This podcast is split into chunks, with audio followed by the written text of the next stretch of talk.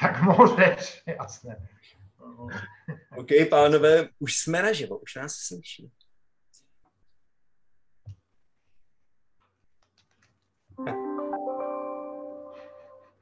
Okay.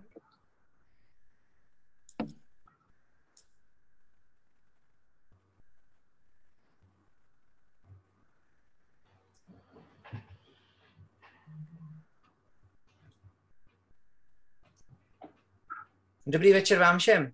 Vítejte na 104. webináři, který se realizuje ve facebookové skupině Forum Zlatá mince v závorce o finančních produktech. Dnes eh, budeme hovořit o regulacích kryptoměn, pozitiva, negativa, výzvy. A diskuze je zajímavá tím, že máme zde dva experty na kryptoměny, kteří budou debatovat se zástupcem Ministerstva financí Slovenské republiky, takže Doufám, že diskuze nebude příliš agresivní. Ale každopádně vítám hosty, čili Lukáš Tajiniger, právník a expert na regulaci kryptoměn. Zdravím vás. Juraj Forgáč, zakladatel Fundy. Dobrý večer. A nakonec eh, Martin Peter, eh, ředitel odboru bankovnictví sekce finančního trhu Ministerstva financí Slovenské republiky. Pěkný Dodávám k tomu, že uh, první dva hosté, specialisté na kryptoměny, jsou členy FINASu, což je Fintech a Insurtech asociace Slovenska. Uh, zástupce ministerstva financí není členem FINASu. Uh, pojďme na úplně první otázku.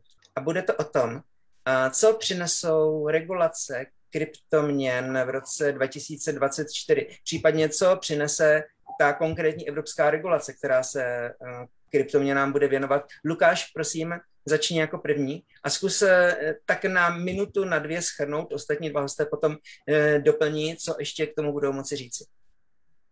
OK, no tak regulácia kryptomien vlastne priniesie skutočnosť konečne reguláciu, nejaký jednotný uh, pohľad uh, celej Európskej únie na to, ako by sa k kryptomenám malo pristupovať. Do dneska je tá situácia taká, že každý štát si to upravuje vo svojej podstate po svojom, až na nejaké výnimky, ktoré sa týkajú AMLK. Uh, takže vo svojej podstate tá veľká výhoda je tá, že jedným predpisom, ktoré je priamo účinné, je to nariadenie, čo nebývalo zase zvykom, lebo napríklad taký MIFID bola smernica, tak dneska priamo nariadením sa uh, aplikuje uh, regulácia kryptomien na celej EÚ. Hlavný reach, ktorý tam je, sa má týkať stablecoinov, alebo sú tam také tri oblasti.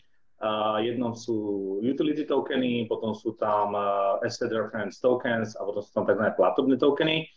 A čiže upravuje nejaké sekcie, sekcie, ktorých sa tá regulácia týka. Netýka sa napríklad NFT-čiek a do veľkej miery ani celého DeFi segmentu. Samostatne sú vyčlenené aj asety, ktoré budú spadať pod MIFID, alebo spadajú dneska pod MIFID, alebo mohli spadať pod MIFID. A, a čo, čo je veľmi dôležité, najmä upraví pozíciu tzv. E, crypto asset service providerov.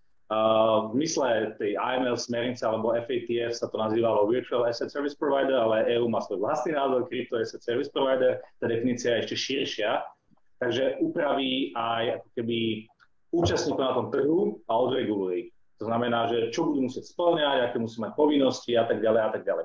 Eh, na jednej strane to môžeme brať veľmi pozitívne, to znamená, že bude tu jednotná pozícia na trhu pre všetkých. A zároveň, keď budeme, keď budeme licencovať na Slovensku, tieto služby môže poskytovať celej EÚ.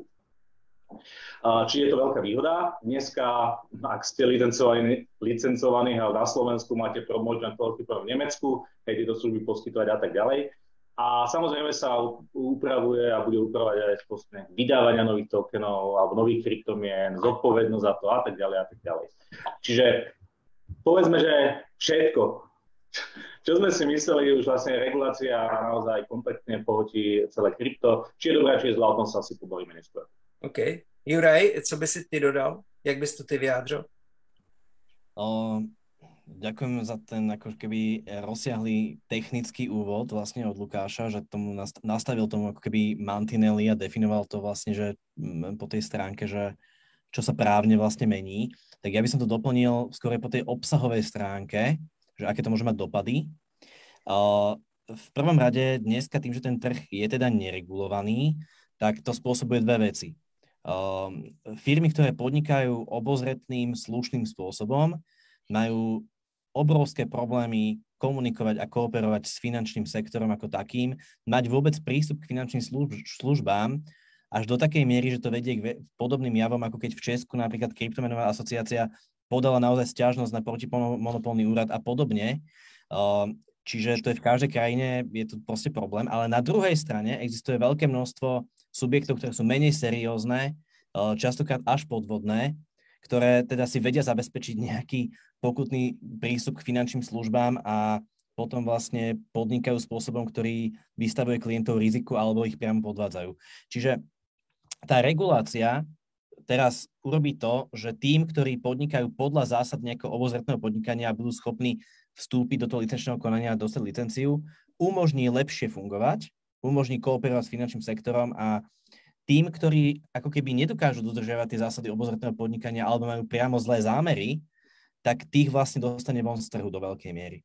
Takže nakoniec ten hlavný benefit je u klientov, u, u tých finančných spotrebiteľov a to si myslím, že je najdôležitejšie. OK, takže dá se říct, že ty vnímáš ty připravované regulace, oni jsou zatím v takové fázi návrhu, vnímáš je tak pozitivně? O, áno, ja ich rozhodne vnímam pozitívne.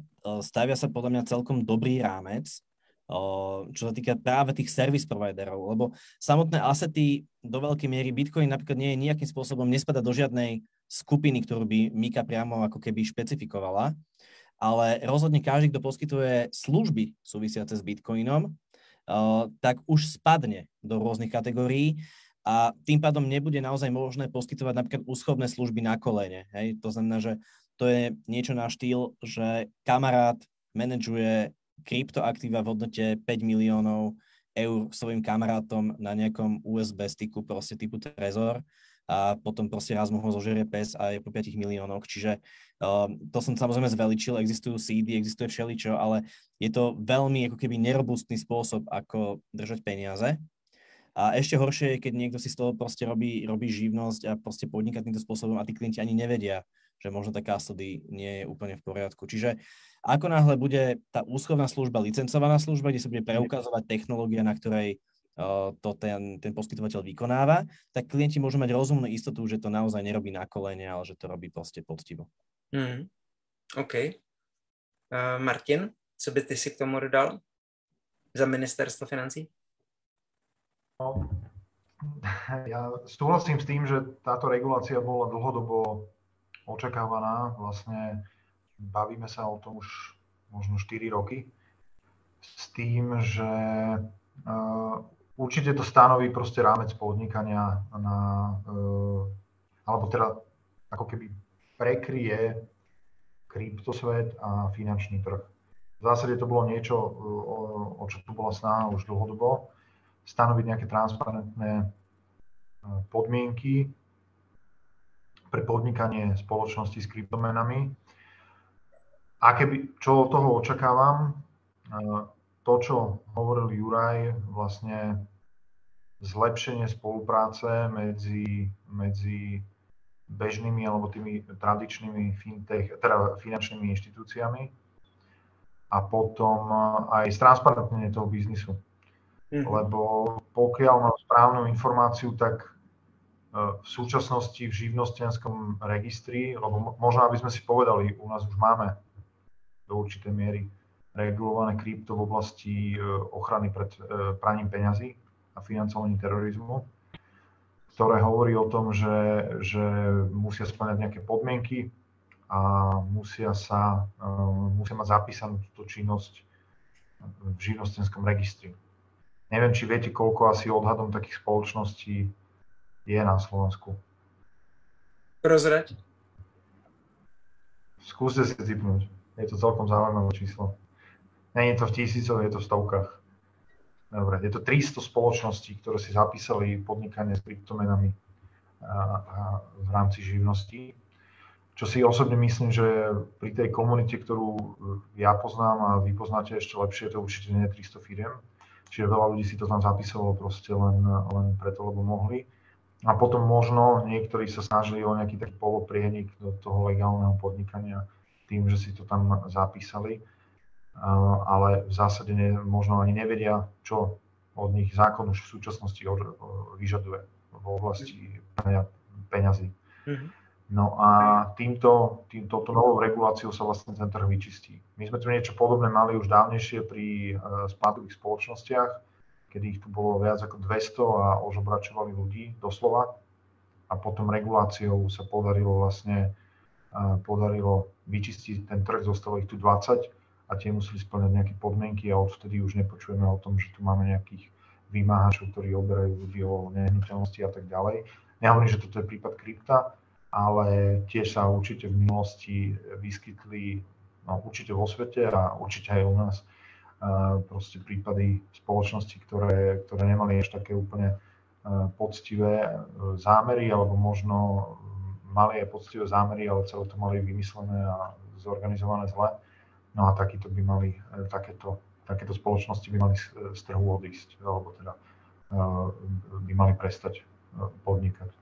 Mm-hmm. Takže, takže pre mňa je to jednoznačne konečná regulácia a za stanovenie si alebo zakotvenie krypta ako súčasti finančného trhu, stransparentnenie celého, celého podnikania s kryptoaktívami a v neposlednej rade aj zvýšenie ochrany uh, investorov a klientov tým pádom.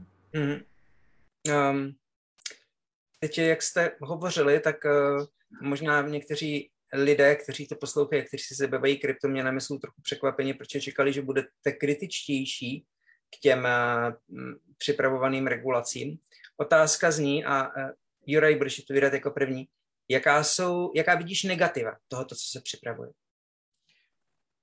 Tak, uh, samozrejme, že tie negatíva, alebo tá kritika vo vzťahu k takejto regulácii zaznieva zo, stran, zo strany ľudí, ktorých názorom je, že vo všeobecnosti tá KYC AML legislatíva, ktorá nás ako keby núti zbierať údaje, skúmať zdroje príjmov, ktorá nás ako keby núti cenzurovať tie transakcie doslova alebo ich nejakým spôsobom manažovať a monitorovať, tak, tak je to celé zle a že je to vlastne obrovské riziko pre spoločnosť, že také niečo existuje.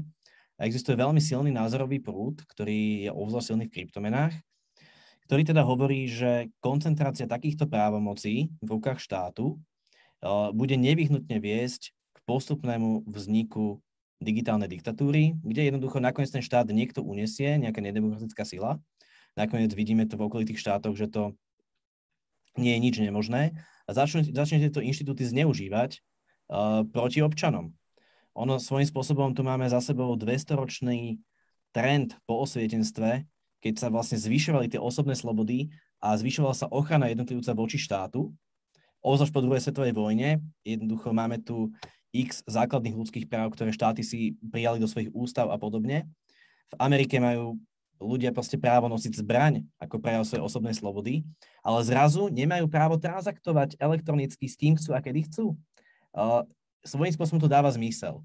Ale na druhej strane je tu tá druhá strana mince, alebo proste druhá strana rovnice, ktorá hovorí, že trestné činy sa dejú, zneužívanie samozrejme finančného systému rôznymi smermi sa deje a keď sa to stane, treba to vyšetrovať. A nejako to vyšetriť treba. Čiže celá vec je v tom nachádzať nejakú rovnováhu vlastne toho celého, aby, aby nedochádzalo naozaj k vzniku toho štátneho Eh, dozerania alebo štátneho dozoru nad jednotlivcami a na druhej strane bola možnosť skutočne vyšetrovať um, trestné činy. A ja naopak som rád, že existuje inštitút povinnej osoby, pretože to znamená, že väčšinu ako keby tej občianskej zodpovednosti preberá tá občianská spoločnosť a podnikatelia a nie je tu jeden centralizovaný orgán, ktorý by zbieral údaje o každom a o všetkom. Hej? Čiže naozaj je to o tom, že tá povinná osoba musí vyhodnotiť to riziko a hlási iba transakcie, ktorá ona považuje za, za nejakým spôsobom um, závadné. No a tu je ten problém z druhej strany, že povinné osoby dostávajú veľmi silný guideline, že ktoré, ktoré, čo majú vlastne považovať za rizikové a tak ďalej. A tým pádom v skutočnosti, v skutočnosti tam dochádza k tomu, že sa to nejakým spôsobom celé unifikuje a um, nakoniec je to takmer tak, ako keby to štátny orgán celé ako keby dozeral. No. Mm-hmm. Môžem reagovať? Áno, môžeš reagovať. Ja úplne chápem, čo hovoríš, to to je, to je, to je debata, ktorá je prítomná na finančnom trhu uh, už pomerne dosť dlho. Ja som 10 rokov som robil compliance officera, čiže ja som bol v tej povinnej osobe v banke a preveroval som okrem iného, teda preveroval som aj transakcie. A vtedy ešte krypto, no teraz rozmýšľam, vtedy už krypto existovalo, ale v každom prípade sa ne, nevyužívalo tak ako v súčasnosti. Ale táto debata bola, bola prítomná na trhu už predtým, aj z iného dôvodu, ale mne sa páči, čo si povedal, že, že v zásade sa to trošku tak sa to decentralizuje na tie povinné osoby, čiže na banky, poisťovne, respektíve e, spoločnosti, ktoré robia s kryptom, čo je istým spôsobom nejaká, nejaká úroveň aj ochrany e, pred nejakou svojvolou. Na druhej strane beriem, že, a to je, to asi my tu nevyriešime, ale úplne súhlasím s tým, že všetky tieto inštitúty, aj keď sú teda na strane akože štátne inštitúcie, ale všetky tieto inštitúty, ktoré zbierajú informácie e, nejakým spôsobom by mali byť minimálne veľmi dobre kontrolované. Čo nemusí byť vždy ten, ten prípad. Hej. Ja nehovorím, že, že sa to nedá dosiahnuť, ale a potom je ale to, aj tá úloha občianskej spoločnosti, aby na to, na to upozorňovala v prípade, ak sa to nejak zneužije. A celkovo potom nejaká, nejaká občianská zodpovednosť, aby sme sa nedostali teda e, na cestu niektorých susedných štátov, povedzme to tak kde, kde vieme, že boli využívané nielen informácie dostupné z bankového sektora, ale rovno boli targetovaní, targetovaní proste novinári a členovia nejakej aktívnej občianskej spoločnosti s nejakými spyvermi, čo je akože úplne peklo z môjho pohľadu, hej, to je, to je, to je akože no-go, ale nedá sa tomu zabrániť. Určite to niekoho, nie, niekde niekoho napadlo, napríklad v tom Maďarsku, ale ale to som sa už moc e, vzdialil témy, ale určite na toto treba dávať pozor.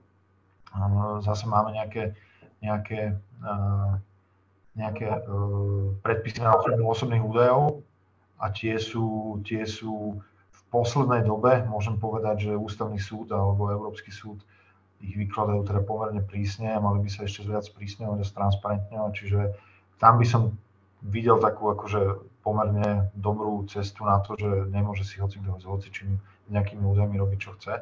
Mm. Ale uh, hovorím, uh, je to, áno, vždy tam je to riziko, ale na druhej strane je tam, uh, je na to, aby sme vykonávali, uh, vykonávali uh, transparentne a snažili sa pre, pre, vlastne fungovali preventívne voči praniu peňazí a nejakému aj riziku, aj nejaké straty dobrého mena celého toho sektoru, tak je proste treba zaviesť niektoré, niektoré, e, niektoré uh, ustanovenia aj voči Hej. Já tak jenom zasáhnu, taková poznámka, ono to nevypadá, ale už hovoříme 18 minut, pomalu 19, to znamená třetina času je za námi. A, a Lukáš, máš k tomuto něco, co by si dodal, co ještě nezaznělo? Uh, ja by som to možno tak ešte tak upriamil tú debatu, že bavíme sa o regulácii kryptomena tá regulácia kryptomien eh, má tie viaceré časti. Eh, nie je to len regulácia samotnej nejakých podmienok, ako fungovať na trhu, sa bavíme o tej MIKE, ale presne tuto teraz bežala debata v tej druhej časti a to je AML, KYC, automatická výmena informácií v rámci nejakého CRS reportingu, potom máme Európska únia prišla s balíkom opatrení, hej, a ten balík opatrení sa týka viacerých sekcií. Lebo kryptomeny to nie je len uh, kúpujem si na nejaké burze krypto, investujem a špekulujem, hej. To nie je, alebo kamarátovi nám zhodnoť mi to, uh, to, je, to je pekné, ale to nie je, len, to nie je celé krypto. Ten krypto má veľmi veľký práve presa na celkové fungovanie finančného trhu a možnosti, ako sa dá blockchain technológia a samozrejme kryptomeny na nej fungujúce využívať. A, a samozrejme s tým sa prináša, čiže to je jedna vec je technologická vec, ktorú sa snaží nejakým, nejakým spôsobom EÚ priniesť hej, a vlastne keby priniesť do života, do praktického života, aby mohli využívať uh, burzy, uh, centrálne depozitácie cenných papierov, burzy, uh, ja neviem, iné inštitúcie, uh, aktívni hráči na finančnom trhu, finančnými nástrojmi a tak ďalej.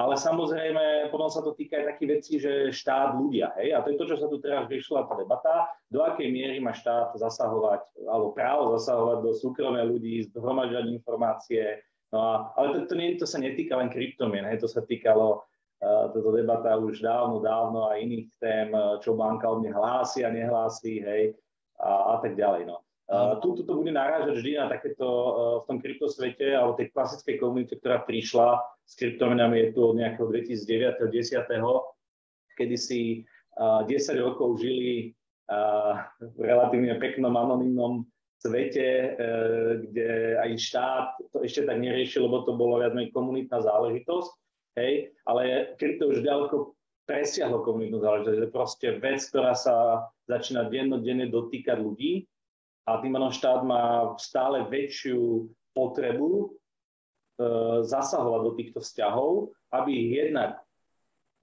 keby nejak upratal, hej, ale mal nad nimi aj nejaký možným spôsobom dozor, záujme práve preto, aby, aby tí ľudia neboli postihovaní e, negatívnymi javmi na tomto. Hej. A tie negatívne javy na tom trhu sú viaceré, hej, a keď sa o peniazoch tým dupom. Mm. Hej. Či už je to pranie špinavých peňazí, neplatenie daní, uh, zneužívanie ľudí, okrádanie ľudí a tak ďalej a tak ďalej. Čiže tá regulácia je veľmi komplexná, a týka sa viacerých tém a, a podľa mňa má svoje pozitívne a negatívne, ale keď sme sa vrátili k tým negatívnym, bavili sa, že pozitíva, áno, chránime ľudí a tak ďalej, tak máme také tie negatíva a to je to, že z toho slobodného, veľmi kreatívneho prostredia, ktoré ako keby malo exponenciálny rast a má ho dodnes, regulácia má častokrát tendenciu ho spomaliť, alebo opäť tam priniesť len hráčov, ktorí na to majú, hej, alebo sú, sú ako keby, uh, chcú mať na tým kontrolu. Hej. Mm. A, a, alebo teda nejaký negatívny ale zase ovplyvňovať už niečo rozbehnuté. Tu sme sa to bavili o zakázaní prvého work konceptu, hej, uh, nejaké environmentálne politiky, ktoré sú na rovni EÚ, samozrejme šialené vždy, hej, uh, a bez rozmyslu. Uh, potom sú tam zakázať uh, kooperovať burz, burzám s, s boletkami, ktoré nie sú u nich uh, evidované a teda sú anonymizované alebo anonymné stále a tak ďalej. Čiže to sú také negatívne javy, ktoré tu asi budú prichádzať, alebo môžu prichádzať, aj keď to nie je schválená ani jedna z týchto vecí nakoniec, chvála Bohu. A, ale, a toto môžu tie negatívne javy tej regulácie. Hej? Alebo sa niečo príliš prereguluje. Takže tam tých povinností bude také zbytočné, Hej, čo na, možno, že sú v tej mike niektoré, hej, že, že neviem, napríklad, no. OK, uh, Martin měl poznámku technickou zatím, co si hovořil. No, ja, ja to hovorím od začiatku, že ľudia hovorili o tom, že chcú reguláciu a som ich varoval, že be careful what you wish for, pretože to môže byť potom niekedy na škodu. Ale uh, ale chcel som ešte povedať, veľmi dobre si to zhrnul a ja by som k tomu dodal iba jednu vec, že ešte jednu rovinu, ktorú má podľa mňa Mika, alebo celý tento balík, je, že ono ako keby unlockne aj nejaké biznisové opportunities, ktoré, ktoré, ktoré, tu, ktoré tu lietali a proste boli tak na vode. Uh, ne, uh, napríklad, napríklad aj to, že rozdiely, ktoré, ktoré, ktoré tokeny spadajú, alebo ktoré krypto spadá, uh, alebo využite DLTčka pod krypto a čo spada pod, pod cene papiere, pod MIFID, hej, čo je podľa mňa, mm, to sa už dostávame možno na tú, akože, na tú podkladovú technológiu DLT, ktorej ja strašne fandím a vidím absolútne veľmi veľa aj z praktickej, teraz čo riešime niektoré veci z praktickej, z praktickej stránky mnoho, mnoho použití ako databázové technológie, ale napríklad na tie cene papiere, podľa mňa to je, to je fantastická vec, ktorá aj keď sa bavím s ľuďmi z trhu, ktorí sú, že obchodujú s cenými papiermi alebo sa okolo toho točia, tak to vidia absolútnu budúcnosť. Eh, odstránenie proti, nejakej centrálnej protistrany a proste, proste mhm. vytvorenie nejakého autonómneho eh, systému. Čiže toto som chcel, že to unlockne proste aj nejaké business opportunities, ktoré častokrát tí byrokrati ani nevedia eh, odhaliť, ale zase, zase podnikatelia, ľudia, ktorí v tom, v tom fungujú a fičia, tak, tak to budú vedieť, budú mať za sebou niečo, že áno, my sme regulovaní, máme nejaké pravidlá a, a môžu vymýšľať nové produkty, takže v tomto si okay. myslím, že ja, ja, tak možno do toho trošku vstúpiť. OK, Juraj, môžeš? Ešte, ešte finálne, lebo verím, že tých otázok tam je ešte veľa. tak len, len, malá, len malá poznámka, že prečo sa tu volalo po regulácii a samozrejme boli aj mnohí, ktorí naopak ju odmietali od začiatku. Ten dôvod je, že firmy alebo jednotlivci, ktorí chceli poskytovať služby v oblasti kryptomien, mali de facto úplne zamedzené možnosti platobného styku. A firma napríklad musí mať otvorený bankový účet, aby mohla napríklad že platiť dane, hej, ani nemusí tam e, riešiť nejaký kryptoplatobný styk. Uh, pokiaľ má dneska firma na Slovensku napísané v živnostenskom registri to, čo má, že poskytuje tieto služby, tak má terč namalovaný na chrbte a žiadna banka na Slovensku jej neotvorí bankový účet. Uh, no, teda ten dôvod je, uh, dôvody môžu byť rôzne, ale teda ten jeden z tých dôvodov je uh, práve to, že krypto spadalo mimo rámec regulácie a banky to vyhodnocovali jednoducho ako príliš rizikové takým firmám ten bankový účet poskytnúť, pretože nevedeli vyhodnotiť, do akej miery tam môže prebiehať práve to pranie peniazy a čokoľvek negatívne. No a ako náhle to krypto teda vstúpi do tej regulovanej oblasti, predpokladáme, že toto by mohlo ako keby odísť tento problém a mohol by sa to stať normálnym mainstreamovým biznisom, lebo naozaj dneska, keď prídete, že mám tu, mám tu tú živnosť na vykonávanie činnosti obchodníka s virtuálnymi menami, tak, eh, tak v tej banke vám zavolajú rovno SBS, ktorý vás rovno tými uh, sklenenými dverami akože zase vyšupne von. Takto to je. Čiže to je ten hlavný dôvod naozaj, že prečo potom sme tak túžili. My sme tú reguláciu až tak nechceli, my sme len chceli žiť. Aby som to zhrnul. OK. Uh, jedna otázka na Martina. Uh, slyšel jsem názor, že Problémy s regulacemi kryptoměn jsou takové, že přichází relativně pomalu a schvalují se pomalu. A v čase, kdy se schválí, tak už dávno ten trh může být někde jinde.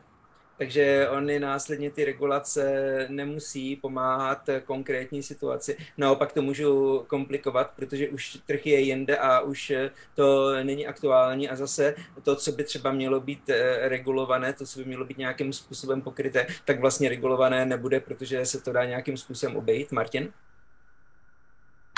No, aj, aj, aj Mika, celý ten súbor uh, regulácií, ktoré v súčasnosti sa neviaže na nejakú určitú konkrétnu technológiu. Hej. Tam, sa, tam sa vlastne opisujú vlastnosti tých produktov alebo tých služieb a tie vlastnosti tých uh, produktov alebo služieb uh, by mali byť, uh, by mali byť nehovorím, že nemenné v čase, ale, ale viac menej je to dosť, široká, dosť široké opísanie určitého produktu alebo nejakého javu na to, aby sa do toho dali zahrnúť aj nejaké nové nové produkty, ale áno, akože súhlasím s tým, že, že ten, ten technologický vývoj je tak dopredu, že my nevieme odhadnúť, čo bude za 5 rokov a nie je to ešte za 10, ale napríklad aj príprava Miky trvala koľko máme? No zatiaľ máme, že 2 roky a kým ešte nadobudne účinnosť, to budú ďalšie 2 roky, takže to bude celý kolobek bude 3, 4 roky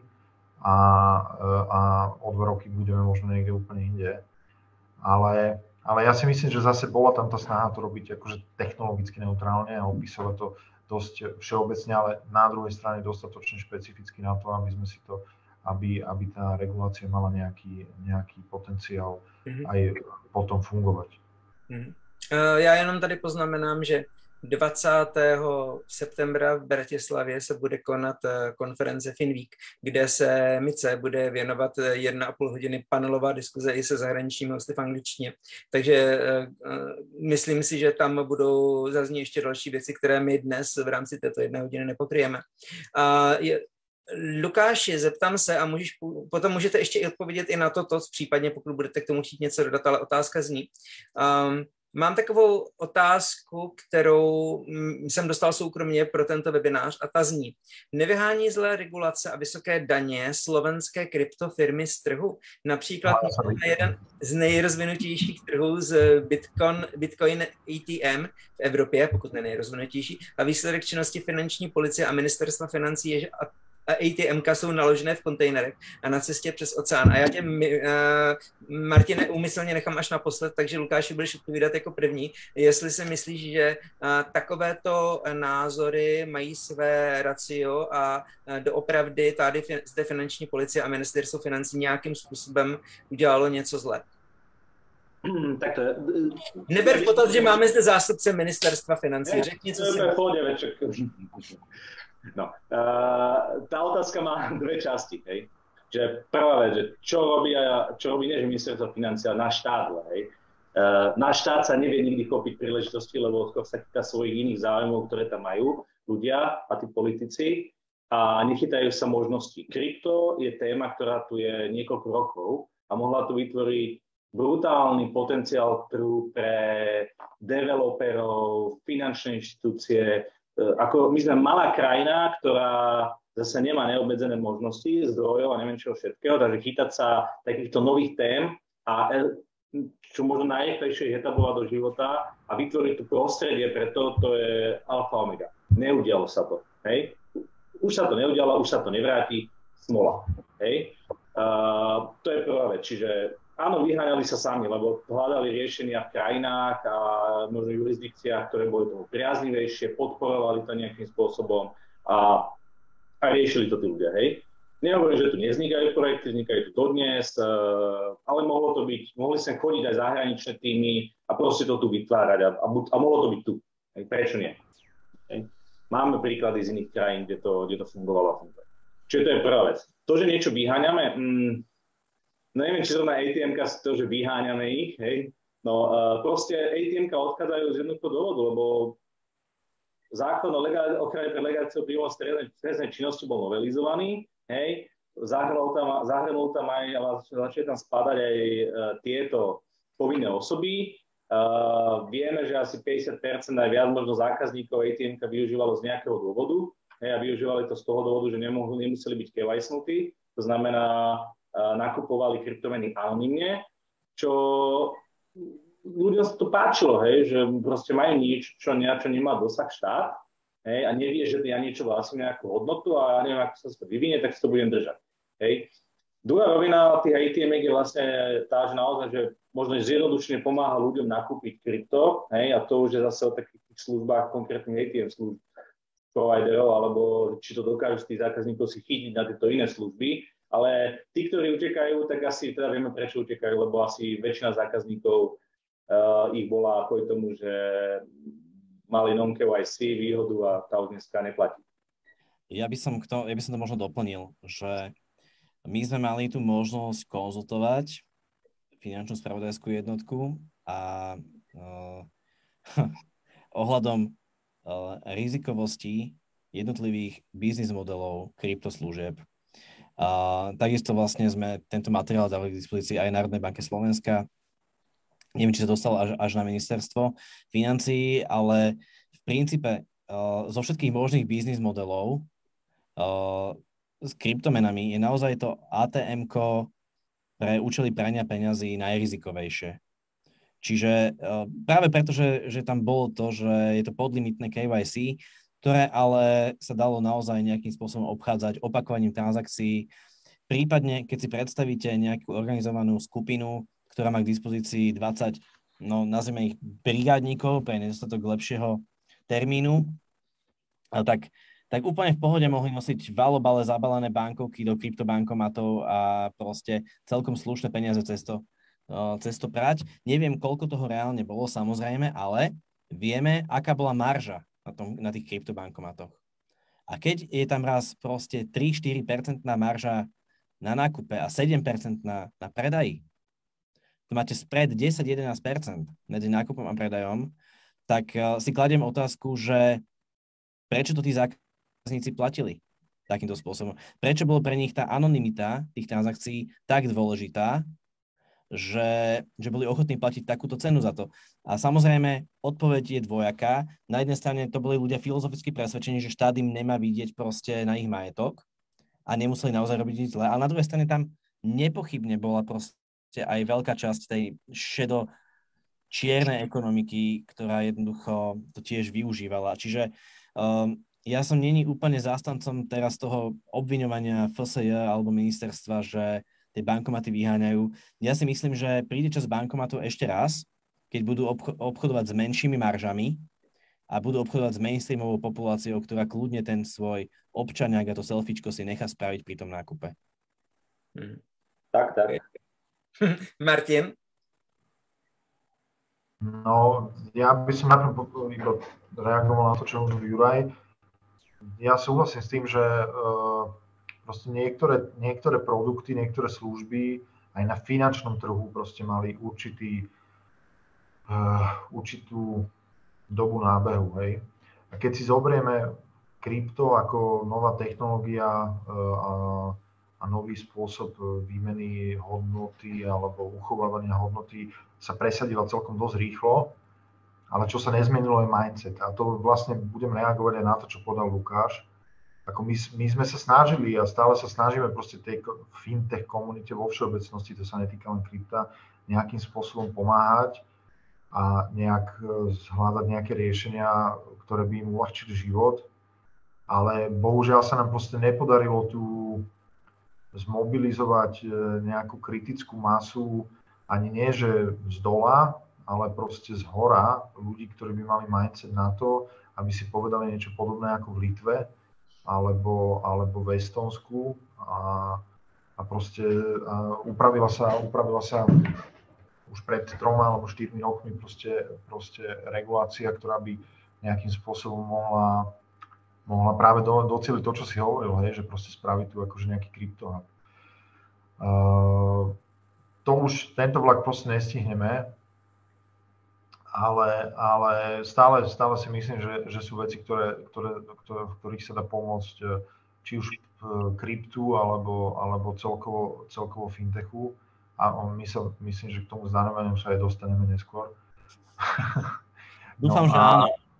A ešte by som len doplnil, že, že strašne veľa je o tom mindsete, lebo proste všetko nové, e, kým sa presadí, tak to chvíľu trvá ja si myslím, že aj to, čo hovoril Juraj, že, že prečo banky s tým majú problém, no lebo tomu nerozumejú. Hej.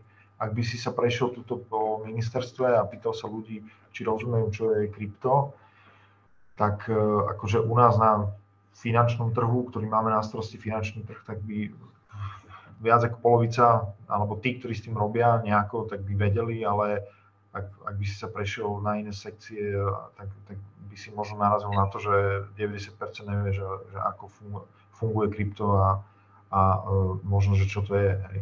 Takže Pošli im link na túto diskuzi. Prosím? Pošli im link na túto diskuzi.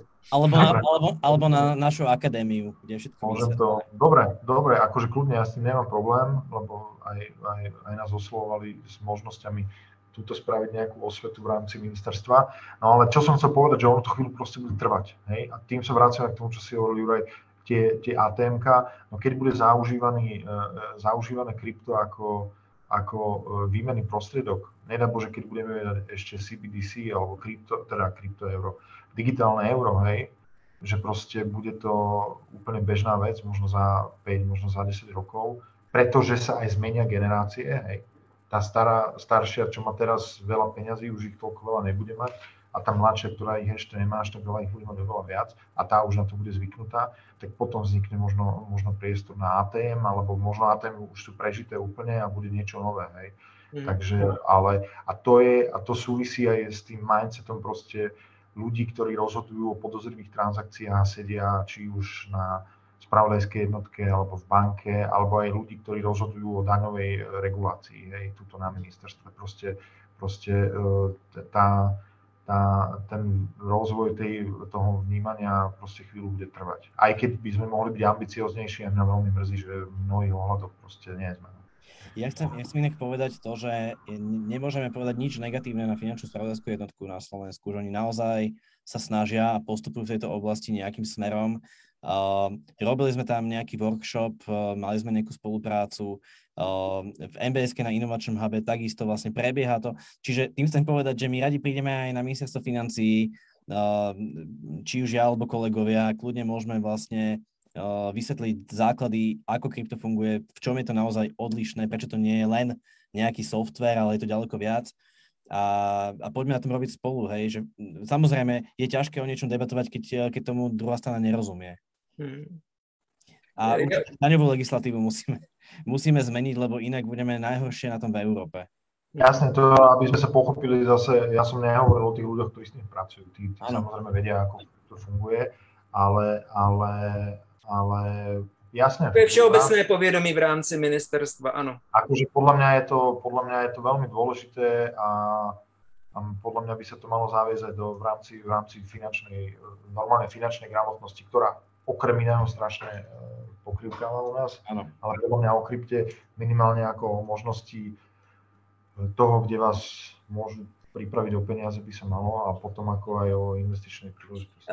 Já bych jenom doplnil, že jsem rád, že vás tak poslouchám, protože mm, webináře, které dělám v Zlaté mince, tak do jisté míry spojují lidi a mm, dávají jim nové kontakty, které by předtím neměli. A teď zrovna jsme, eh, jsem tady poslouchal, že něco takového se začíná rýsovat. Jedna otázka k mm, Martin. Uvažuje se je nějaký návrh na změnu zdaňování kryptoměn na Slovensku?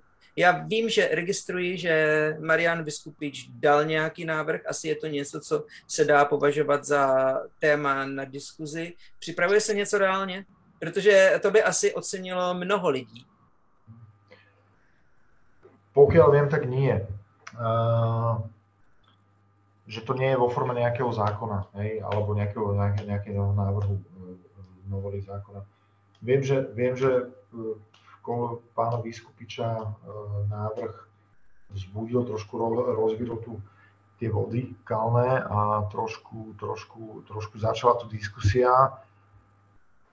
No len teraz, neviem, neviem, za, trošku to upadlo. OK, rozumím, co nevyslovuješ. OK, dobře. Jasne, tak uvidíme, ako bude, ako bude SAS na tom, na tom však všetci vieme, o čom sa bavíme, hej, sú nejaké deadliny stanovené do konca augusta, či sa dovtedy dohodnú a bude pokračovať koalícia alebo nie. Ale na druhej strane tá debata by nemala stáť a padať proste len na jednom poslancovi a, a na nejakom jeho návrhu v zásadě ministerstvo financí je na tom, aby vytvářelo vhodné podmínky pro podnikání, takže bez ohledu na to, jestli někdo to už navrhoval nebo nenavrhoval, tak vlastně uh, měli, měli by se tím lidé zabývat odborníci a něco vytvořit. Já mám, já mám přesně ten istý názor a tiež, tiež sa snažím proste rozvíriť nejakú debatu túto interne, tak aby sme ja by som sa... mali nejaký postoj voči, voči externým partnerom. Ne? OK, ty pánové uh, Lukáš, Juraj, máte teď úžasnou možnost dát nějaký návrh, jak by to mohlo vypadat. Áno, áno, ale nech, Lukáš, začni ty kľudne, ja to potom doplním. Ja len, ja len tak akože veľmi uh, tak prakticky, čo ja vnímam ako, ako okrem tej klasickej regulácie, tak práve je to daňová regulácia, ktorá dokáže veľmi boostnúť, a to sa netýka len kryptomien, hej, to sa týka akéhokoľvek uh, akékoľvek technológie, alebo ktoré dokáže veľmi boostnúť krajinu, čo sa týka prílevu investícií. Však ministerstvo financí to veľmi dobre je zapojenie ministerstvo hospodárstva. A uh, každý, my, my keď sme zažívali, alebo keď prišlo AML 5 smernica, bola transponovaná tu, prišli tu tie nové živnosti, ktoré tu zrazu boli, a tak ďalej. Už len takouto malou vecou sa začali zaujímať firmy o to, aby, že na Slovensku sú licencie oficiálne na, na krypto, tak ideme tam, hej. Uh, už len to nám pomohlo sa dostať pár klientov, hej, a pár firiem a začali fakt sa zaujímať. Keby tu prišlo ešte, že, uh, neviem, na dva roky na vývoj uh, alebo na vydávanie tokenov sa nebude stahovať, nebude to brané ako príjem, ale bude to brané hej, ako investícia, proste iné daňové zvýhodnenia, proste sa robí k tomu legislatíva. Máme tu toľko ICOčiek, IDOčiek a neviem čo všetkého a developerských tímov, že dovidenia. Ešte by sme im dali nejaké ďalšie úlavy, plus by sa napríklad nezdaňovalo hodlované krypto a tak ďalej, čo sú nejaký časový test a, a milión iných vecí a to sa ale toho netýka sa to len krypta to je iný kopec oblastí, ktoré by sa vedeli takto podporiť, len krypto bola veľmi sexy téma v oblasti financií a keďže vieme, že financie hýbu svetom a štátmi a všetkým, tak uh, bola pekný, bol pekný čas a priestor na toto naozaj podporiť a povenovať sa tomu. Čiže toto, dane sú naozaj veľmi dôležité a u sa naozaj skôr tie dane a celkovo daňovo odvodová politika uh, s rapidným zvozom sprísňuje. Uh, nemyslím si, že sme v úplne v dobrom nastavení mindsetovom. Lukáš, ja by som ťa doplnil, lebo toto ide ešte podľa mňa oveľa ďalej. tá daňová legislatíva vo vzťahu k kryptomenám na Slovensku je jedna z dvoch alebo troch najhorších v Európskej únii úplne. Uh, uh, možno úplne najhoršia. Poviem hneď aj prečo, samozrejme, ty si už spomínal. Typické je, že bude pomerne vysoká daňová sadzba, ale keď je, vtedy existuje časový test, čiže po roku alebo po dvoch rokoch alebo po pol roku uh, držania v Lichtensteinsku napríklad, tak je to oslobodené od daní, podobne ako povedzme niektoré cenné papiere. Alebo keď to nie je oslobodené, nie je tam časový test, tak býva nižšia daňová sadzba vo všeobecnosti. Prípadne býva oslobodené krypto za krypto, keď sa vymieňa, alebo prípadne bývajú oslobodené nejaké mikrotransakcie, ale to vlastne sa ešte len diskutuje. Čiže to je jedna vec. Ale na Slovensku tá daň je vyloženie až prohibitívna a ľudia nemajú tendenciu ju chcieť zaplatiť. A to až tak zásadne, že pokiaľ majú na to peniaze, že majú naozaj veľa v tom krypte a chcú to momentálne vybrať, už speňažiť, tak sa odsťahujú na 3 roka do Slovenska alebo do Portugalska, nedaj Bože do Paraguaja, aby zmenili svoju daňovú rezidenciu na ten rok, keď to krypto speňažia a potom sa buď vrátia alebo nevrátia náspäť. Tí ľudia, ktorí nemajú ale peniaze alebo prostriedky, aby toto urobili, tak proste to krypto nepriznajú uh, neplatia z neho dane. Myslia si, že keď to majú niekde na Binance alebo niekde na zahraničných burzách, tak im na to nikto nepríde. Uh, nepriznajú to, neplatia z toho dane a my tu máme riziko zrazu kriminalizácie desiatok tisíc alebo stoviek tisíc ľudí, ktorí proste iba nechcú platiť proste 39%, no keď, sa to, keď to podajú ešte raz daňové, uh, zarátajú si zdravotné odvody, tak 36,5%, ale to jednoducho je, je nepredstaviteľne, ako keby to je, to je, mor, to je daň z mordoru proste. A tí ľudia to platiť nechcú, nebudú a teraz čo sa stane, keď sa to začne inforsovať? My tu máme reguláciu, ktorú keby sme začali vynúcovať, tak máme proste sociálne nepokoje. Čiže toto vnímam ako jeden z tých problémov. Nevyberieme nič na daní, lebo ľudia sa tomu vyhýbajú reálne. Kazíme podnikanie firmám, ktoré proste to ponúkajú. A ešte tých ľudí potenciálne vlastne kriminalizujeme, lebo proste uh, sa snažili ujsť, kde mohli z toho zdaňovania a nie je vždy dobré. Čiže toto je toľko rizik um, pre našu spoločnosť ako takú, že to, to, tými toto iba začína. Hmm. Ono je na jednu stranu pravda, že hmm, když se bavíme o zdaňování kryptoměn, tak by bylo dobré řešit zdaňování i jiných aktiv, eh, akcí a tak dále. Eh, ale na druhou stranu um, jsme v situaci, jsou dva pohledy. Buď na to můžeme dívat v rámci našeho Slovenska, že jak zdaňujeme toto, jak zdaňujeme ono a že by to mělo mít nějaký logický jednotný systém. A nebo se na to můžeme dívat tak, jak uh, nadhodil Juraj, že vlastně jsme x nejhorší a, a vlastně jaká je kvázi konkurence eh, v evropských zemích s tímto zdaňováním a eh, že vlastně co dosáhneme toho, když eh, v tomto kryptosvětě, který je poměrně silný a je rozvíjející se, tak začneme dávat v porovnání s jinými zeměmi nevýhodné podmínky. Takže mm, jsou to dva absolutně rozdílné pohledy, jak se na to dá dívat, ale myslím si, že ta konkurenceschopnost je důležitá. Martin, tvůj názor? Môj názor osobný je, ja súhlasím s tým, čo povedali chalani, hej, ako áno, ten, ten, to, tá regulácia je proste nastavená zle. Okay. Ne, nehovorím teraz, že by sa malo úplne zrušiť, alebo, alebo nejakým spôsobom e, preferovať, lebo aj také boli návrhy, že proste akože spraviť z akože preferovaný finančný nástroj. Podľa mňa úplne by stačilo, aby sa nastavilo rovnaký princíp pre uh, finančné nástroje a, a krypto by bolo toho súčasťou. A to nemáme v súčasnosti ani pre ostatné nástroje. Hej, finančný test sa, sa, sa uh, uplatňuje, či uh, časový test sa uplatňuje iba, uh, iba pre, hej, pre určitú, určitú skupinu a cených papierov, pre niektoré sa ne, neuplatňuje, niektoré druhy finančných nástrojov sú e, zatiaľ není e, pod zdanením, čiže není to úplne konzistentné. Mhm. A, a ja si myslím, že sa to musí zmeniť. A e, poviem otvorene, ja som teraz už písal chalanom, že si k tomu sadneme potom, lebo, lebo tá, tá diskusia akože bola rozvírená návrhom pána Vyskupiča, ale potom, potom zase to, to opadlo a niektoré veci, ktoré spomínal aj Lukáš a Juraj, tak by mohli byť argumenty, prečo, prečo sa na to proste pozrieť. Ale mm.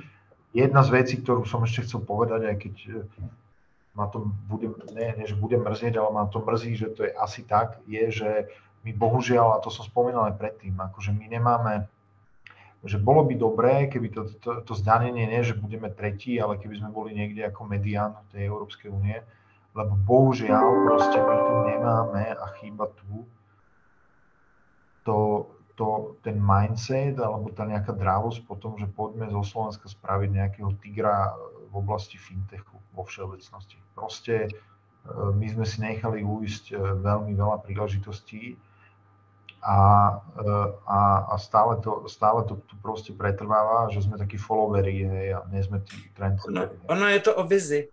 Všeobecně prostě no, udělejme ze Slovensku tigra v něčem prostě, tak tady tá myšlenka... Fintech, vieš, čo, to je, to je akože celkovo sme takí trošku vyprahnutí, hej, ale to je, to je, to je, ale to je na inú debatu.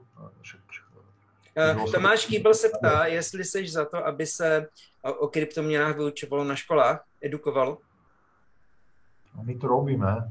Uh, my na Vysoké škole na EUB uh, učíme už 5. rok, tento rok to bude. A súčasťou je jasne aj krypto, samozrejme jednak ako DLT a jednak ako, jednak ako my, my sa to snažíme vyučovať akože podnikateľskú príležitosť, hej, ale lebo, lebo súčasťou toho je aj akože projekt, ktorý majú robiť študenti a kde majú spraviť akože vlastný návrh nejaký, nejakého fintechu, e, vrátane krypta. Takže, takže my, my sa to snažíme robiť takto, že im vlastne predostrieme im všetky nejaké akože nové technológie, ktoré sú vo finančnej oblasti a potom ich nejako stimulujeme aj väčšinou to bolo aj s tým, že tam boli aj ľudia, však spolupracovali sme aj s Fumbi, e, predtým za čo ďakujem, e, že nám proste prišli, akože nielen, že niekto z ministerstva financí, nejaký byrokrat nám bude rozprávať o tom, že o čom je krypto, ale prišli reálni ľudia proste z praxe, ktorí s tým majú skúsenosť, ktorí na tom E, strávili nejaký čas, majú, majú vlastný príbeh za sebou, lebo tie príbehy akože predávajú, bohužiaľ aj, aj vedomosti treba predávať, hej, e, minimálne na tej, na tej emocionálnej, e, častokrát, ale najlepšie racionálnej úrovni. No ale snažili sme sa to robiť a robíme to, akože samozrejme, že by sa malo o krypte vyučiť. Akože všetko, všetko, všetko, čo sa týka financií, by malo byť vyučované citlivejšie a zrozumiteľnejšie. A hmm. krypto je súčasťou. Tak, jak teraz banky e, okradajú e, kvôli e, účtu za elektriku alebo nejakú podobnú hlúposť, alebo teta na tom tomu nerozumie alebo ujo, tak, tak možno dôchodcov o 20 rokov budú okradať o krypt, na krypte a pritom to bude len dôsledok toho, že o tom nič nevedia. Hej. Uh, ja si, ano, e, dívám se na to, že máme posledních 6 minut, tak si říkám, že ta diskuze 20. septembra na Finvíku o Mika bude docela nutná, protože ještě spousta otázek mi zbyla která se, na které se ani nedostane. Uh, taková otázka, a možná, že by to bylo spíš na ostatní dva hosty. Uh, jak si v praxi představujete regulaci kryptoměn na takovou úroveň, aby byly akceptované běžným detailem uh, a nebyly vykreslované jako nebezpečné nebo rizikové? Protože když se někdo podepíše pod regulaci, musí už za nějaké dopady ručit. Zajímají mě praktické kroky a o jakou regulaci by podle nich šlo, pánové. Lukáš Jurej, máte nějakou představu? O, tak možno začnem ja, ja mám tú predstavu pomerne veľmi presnú. O, myslím, že teda uh, gro tej otázky je ohľadom ochrany spotrebiteľa tou reguláciou ako takou. O, teda keď ide o to rúčenie za dôsledky. Čiže naozaj o, podľa mňa ide o to, aby boli jasné zásady obozretného podnikania a samozrejme nejakým spôsobom by mali byť odstupňované tie požiadavky podľa, podľa veľkosti firiem a, ale zahrania to naozaj uh, také veci, ako sú dneska v tom finančnom sektore úplne normálne. To znamená uh, požiadavky na základný kapitál, požiadavky na nejakú technologickú pripravenosť, vykonávať ten biznis, uh, nejakú pe- personálnu pripravenosť. Uh, jednoducho, takéto veci, uh, pokiaľ to bude zodpovedať a nebude to ako keby príliš, uh, príliš veľké požiadavky, pokiaľ to bude zodpovedať veľkosti toho biznisu, tak si myslím, že to, to môže vlastne priniesť len, len uh, benefity pre toho finančného spotrebiteľa. A na druhej strane, keď to bude dobre urobené, tak by to nemuselo zabiť tú inovatívnosť, pretože naozaj, keď niekto poskytuje služby desetým klientom, uh, ktorí urobia opt-in k nemu, že teda sú si vedomí rizik, tak je to niečo iné, ako keď niekto, povedzme, ako my, robíme proste plnohodnotný retail a v takom prípade naozaj my potrebujeme aj sami pre seba mať tú istotu, že to robíme dobre. A keď to licenčné konanie zabezpečí, že to budeme robiť podľa štandardizovaných postupov aj my, aj všetci ostatní, tak je to podľa mňa len fér a je to dobré aj pre nás, nie len pre to finančného spotrebiteľa nakoniec. Mm-hmm. Lukáš? Ja, te, ja teraz neviem, som úplne správne pochopil tú otázku, aj tá otázka má podľa mňa viacero rovín. Jedna vec je, že ak som ak teda dobre pochopil, že čo urobiť preto, alebo ako, aby sa retail, aby sa to hlbšie etablovalo pre retail, aby to zároveň bol, pre ne bezpečný nejaký nástroj na používanie. Hmm. Tak uh, ako keby krypto treba vnímať podľa v dvoch rovinách. Hej. Poprvé, krypto je finančným nástrojom, ktorý je, ktoré je ešte k tomu extrémne volatilné. Hej.